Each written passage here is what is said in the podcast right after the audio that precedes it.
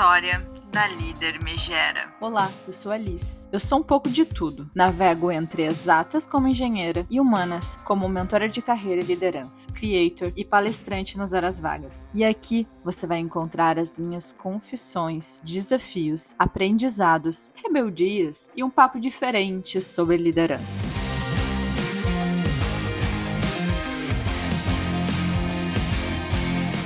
Comecei a trabalhar em ambiente fabril aos 25 anos. No começo, a fábrica me assustava um pouco. Em um ambiente onde predomina homens, na ânsia de pertencer, procurei me adaptar, ser parecida com aquelas pessoas. Incorporei uma postura mais séria. Evitava rir, com o tempo percebi que adotei uma postura super fechada e formal, inclusive na minha forma de vestir. Até que um dia, depois de conseguir me interagir mais com as pessoas, não só da fábrica, mas também do escritório, uma colega de trabalho, em tom de brincadeira, disse assim: E aí, megera? E eu travei, eu travei, simplesmente travei. Porque eu pensei, como assim, megera? Ela tá me ofendendo, ela tá brincando? Oi? E o apelido pegou como um chiclete. Então eu passei a ser a Liz Megera. Logo atribuí por ser uma pessoa muito focada em resultado. E sabe que eu faço botox hoje na testa, né? Porque eu tenho uma tendência, porque eu sou de origem italiana. Então eu tenho uma tendência a sempre ficar com aquela sobrancelha arqueada, sabe? Um olhar que muitas vezes até parece de braba. Então eu faço um botox ali entre a sobrancelha para amenizar um pouco, mas eu acredito que não era só por isso. Pragmática, focada no que precisava ser feito,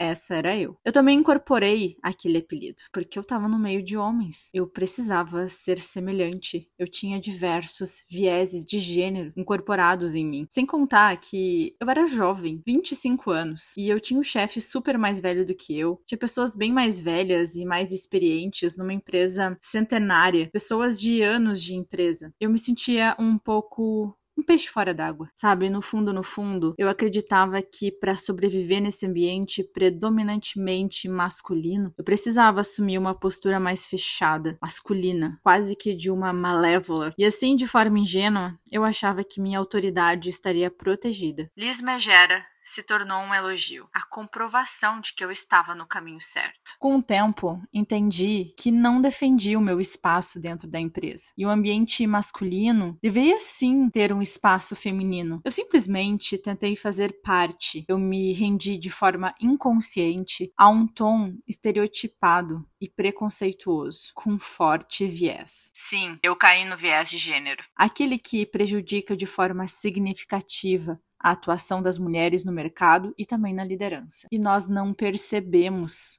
quando caímos nesse viés de gênero. É incrível como eu escuto comentários de frases que tá ali expressando esse viés. Frases, inclusive, de mulheres, homens, pessoas que também defendem o espaço das mulheres no mercado e, sem querer, de forma inconsciente, tá ali expressando frases com viés extremamente recheado. Então, eu vejo que isso é um processo gigante de construção. E por isso que eu tô contando essa história. E na liderança, para trazer isso mais tangível, eu quero expressar através de frases como que a gente enxerga esses vieses. A fulana é muito emocional. A ciclana é muito centralizadora. A beltrana é muito autoritária, brabona ela. Ela é muito maternal nas decisões com a equipe. Quantas vezes a gente já não ouviu isso? Eu mesma já fui taxada como passional diversas vezes, ou uma líder sentimental, ou muitas vezes, inclusive, a minha forma mais descontraída já foi questionada se isso tiraria minha autoridade ou não. Esse filtro e o viés nos cercam em diversas circunstâncias. Sempre que as pessoas me trazem esse esses chavões, peço para me contar um exemplo e refletir se a avaliação seria a mesma se a pessoa fosse um homem dentro de seus universos. Para mudar esse caldo cultural, precisamos ensinar. Mudar o inconsciente coletivo da liderança feminina é um papel de todas nós. E olhando para o passado, percebemos o quanto esse preconceito é estrutural e vemos através de frases como: Engole esse choro, guri. Homem não chora. Isso é coisa de mulherzinha. Não tem força. É um maricas. Lá na fábrica, eu via várias vezes o supervisor da fábrica dizendo o seguinte: Pega esse peso aí, cara. Tu não é homem? Tu é maricas? Esse cara É ótimo de trabalho. A gente manda e ele obedece. É uma verdadeira moça. Perceba quantas críticas associadas ao feminino. Desde cedo, homens são treinados para parecer fortes, para não ser uma mulher. E nós, mulheres, somos treinadas para parecer frágil, para não ser homem. E quando iniciei a liderança, eu queria parecer forte para sobreviver àquele ambiente onde a maioria era homens. Então é como se eu não pudesse ser mulher, porque senão eu iria parecer frágil. E não ser vista como frágil era o meu maior desafio, o maior medo que me perseguia. E isso de tirar minha autoridade por eu rir mais, por às vezes eu não ter uma voz tão grossa quanto de um homem, eu não ter uma postura tão séria e tão brava. Como isso me assombrou? E eu tava completamente inserida nesse viés e eu só queria me encaixar. Eu demorei para perceber que eu tinha me rendido a um estereótipo. Você já parou para pensar sobre os inúmeros estereótipos ligados a mulheres líderes, tirando toda a parte da história, do filme, de alguns erros que ela cometeu, mas pensando na personagem da Miranda Priestley do filme O Diabo Veste Prada. Ela representa o estereótipo da chefe megera. E se ela fosse um homem? E se esse personagem não se chamasse Miranda, mas que se chamasse Roberto Justus, por exemplo? Parece que eu tô implicando com ele, mas não, tá? É a figura mais conhecida de liderança que eu tenho como referência. Talvez talvez seria considerado como um chefe exigente apenas, né? Um chefe diferente, cheio das suas peculiaridades. A régua para julgar as mulheres é diferente. Até mesmo outras mulheres usam essa régua. Nós usamos essa régua, mulherada. Nós precisamos acordar sobre isso, principalmente quando nós damos espaço à impostora que habita em nós. Enquanto líderes do sexo masculino são autorizados a ter personalidades complexas um perfil das mulheres mais poderosas é frequentemente reduzido a estereótipo, como por exemplo da líder megera. E nós não paramos para perceber isso. Se a líder tem estilo de liderança dominante, logo ela vai para a prateleira da líder megera. Existem crenças de que mulheres líderes não podem ser emotivas, vulneráveis, nem pensar. Isso significa que elas sempre serão megeras, muito megeras, duronas, bravas, chatas, mandonas, são outros adjetivos em comum. Quantos eu já ouvi desses? E vejam o outro lado da moeda. Se o líder tem um estilo de liderar humanizado, pode ser inserida na prateleira da líder passional. Eu também já caí nessa prateleira. Já fui julgada, inclusive por colegas, por ser muito passional, agir com o coração. O perfil de liderança valorizado nas empresas ainda está muito associado aos estereótipos masculinos. E não percebemos. Os homens aprendem desde pequenos que devem ser corajosos e racionais e não podem mostrar emoção. As mulheres, por outro lado,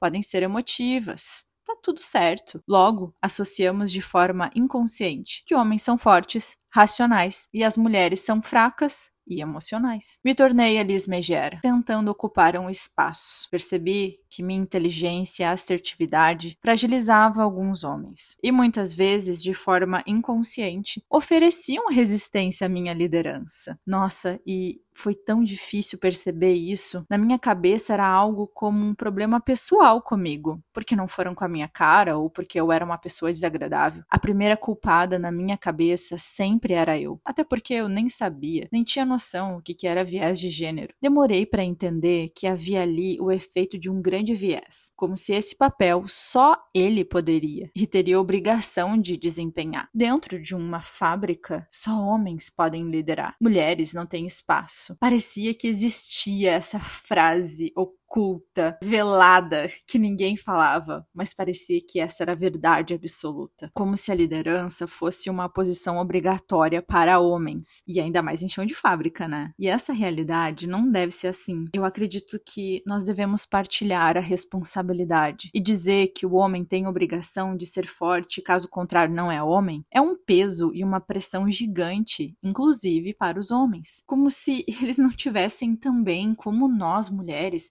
vulnerabilidades, seres humanos. Como isso é pesado.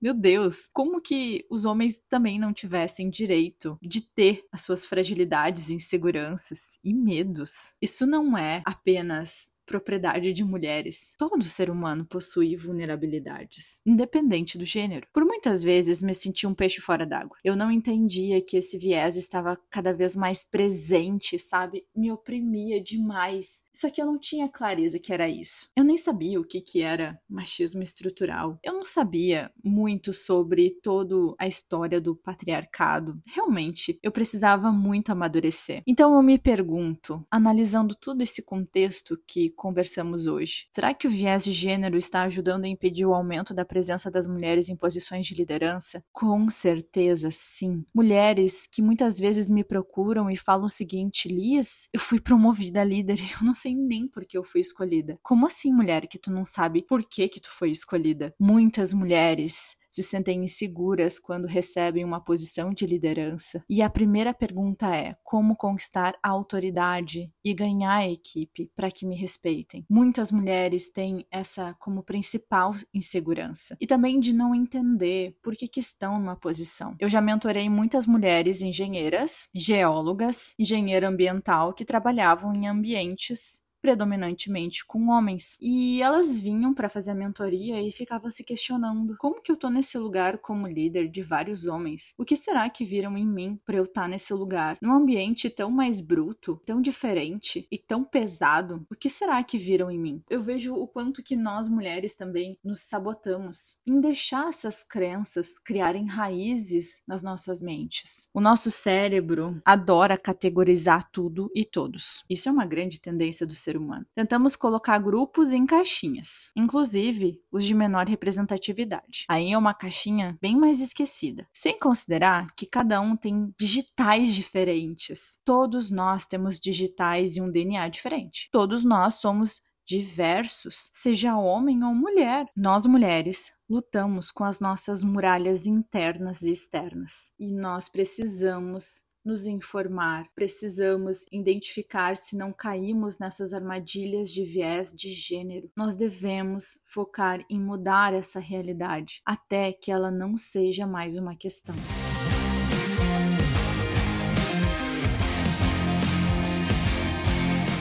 Se você gostou desse podcast, me marca nas suas redes sociais para eu te conhecer e venha fazer parte do meu clã de líderes, onde trocamos muitas ideias sobre o desafio de liderar de forma prática e simples. Muito obrigada por me ouvir até aqui. Até a próxima.